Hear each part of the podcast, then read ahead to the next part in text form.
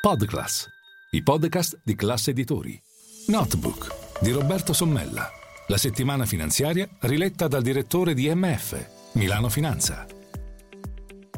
Buongiorno, benvenuti a Notebook. Anche se la Russia ha scatenato una guerra che ci ha fatto sprofondare di nuovo nel Novecento, quello che sta accadendo in Ucraina sicuramente ci ricorda da vicino, da vicinissimo, gli orrori della prima e della seconda guerra mondiale, quindi il Novecento, già tantissimi addetti ai lavori si interrogano e profetizzano che la prossima guerra, il prossimo conflitto sarà sui dati, sui big data, i dati personali, usati come carburante, come munizioni e come proiettili tra Stati Uniti e Cina e che l'intelligenza artificiale avrà un ruolo determinante. Ebbene, su Milano Finanza, il nostro Marco Capponi ha fatto un esperimento per certi versi innovativo e anche molto semplice. Ha interpellato Chat GPT questo nuovo canale di intelligenza artificiale con delle domande molto semplici. Gli ha chiesto un giudizio nella prima puntata, le prossime le troverete sui nuovi numeri di Milano Finanza, gli ha chiesto un giudizio su tre leader politici molto conosciuti, Mario Draghi, Giorgia Meloni e Matteo Salvini quello che ne è uscito fuori non solo fa riflettere e a volte anche forse sorridere, ma fa pensare moltissimo su quello che potrebbe accadere se davvero l'intelligenza artificiale prendesse il posto di quella naturale. Allora, state a ascoltare. Evidentemente la prima domanda è stata per il eh, Presidente del Consiglio, come si fa a chiamare, Giorgia Meloni. Ecco la risposta dell'intelligenza artificiale. Con il suo coraggio e la sua determinazione, Giorgia Meloni ci guida con passione e devozione, ha combattuto per i diritti e per la giustizia e adesso, come leader, ci conduce verso un futuro migliore e gratificante. Discorso simile per l'ex premier Mario Draghi, l'ex banchiere centrale, che chissà se sapesse questo giudizio dell'intelligenza artificiale magari ci farebbe anche una risata su. Eccolo, Così brillante nelle sue azioni, Mario Draghi ci conduce verso una nuova direzione. Con il suo carisma e la sua intelligenza ci fa sentire orgogliosi e benedetti e con il suo amore per il suo paese ci fa sentire tutti protetti.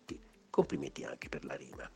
Per l'attuale ministro delle infrastrutture e vice premier invece Matteo Salvini, che era lo spauracchio un tempo dei social, vi ricorderete la sua bestia, quella macchina da guerra che lo portò ad avere milioni di follower e milioni di voti soltanto nel 2019, la risposta dell'intelligenza artificiale è Dorotea, democristiana.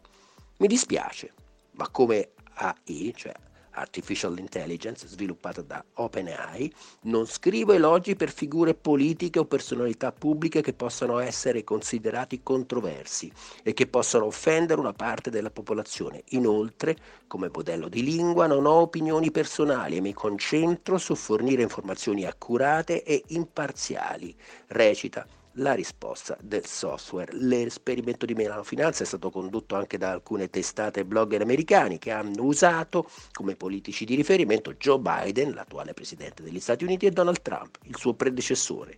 Risultato? Biden elogiato su Trump, giudizio sospeso. ChatGPT ha idee politiche dunque? Perché su Salvini l'intelligenza artificiale sospende il giudizio? Guido Scorza, autorevole componente del Collegio del Garante per la protezione dei dati personali e nostro eh, analista e editorialista, ha una sua idea e ha detto appunto a Marco Cappone, l'intelligenza artificiale non è neutrale e questo è un dato di fatto, bisognerebbe ora capire qual è il bias.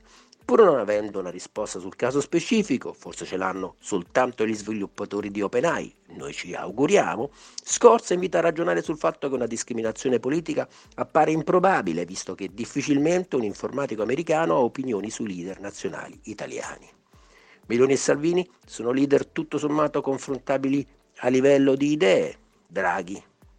Evidentemente no, ma la preferenza di uno sull'altro potrebbe dipendere da tanti fattori, prosegue Scorsa. Meloni è donna, è giovane e se l'algoritmo dicesse di elogiare a prescindere queste due categorie, sia per i politici di destra che di sinistra, insomma, appare difficile immaginare che l'intelligenza artificiale per come si può dire voti PD, ma forse dietro la scelta di non lodare Salvini potrebbe esserci una ragione legata a un altro fattore, social network e big data, o forse qualcun altro parlerebbe di censura. È meglio interrogarsi prima che poi andare a riparare i cocci dopo. Questo è Notebook, una buona giornata da Roberto Sommella.